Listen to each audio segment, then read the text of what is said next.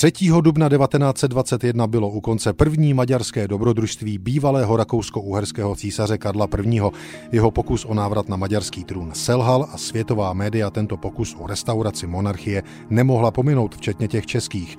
Karel I. se po rozpadu monarchie svého nároku na trůn nikdy nevzdal, přestože říše, jejímž byl posledním císařem, už neexistovala.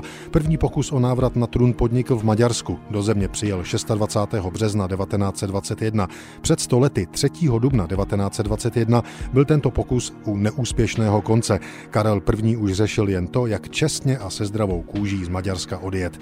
Karel Habsburg onemocněl. Včera již stěžoval si na nevolnost, dnes dostavila se patrně následkem tělesného i duševního vypětí horečka, která dosáhla 38,5 stupně.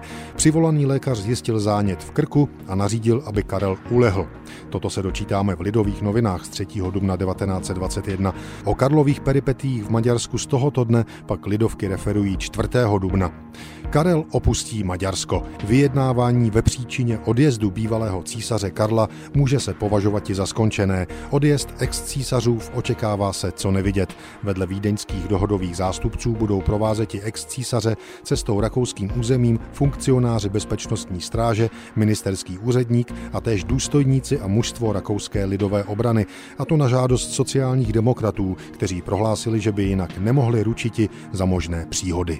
A Lidové noviny přinášejí další ohlasy z Maďarska a Vídně. Praha ještě nedávno také součást monarchie, jako by se na věc dívala ze schovívavého a bezpečného odstupu. Podle mínění politiků vydá ex-císař před svým odjezdem manifest národu s prohlášením, že ustupuje násilí, ale nezříká se nároků na maďarskou korunu.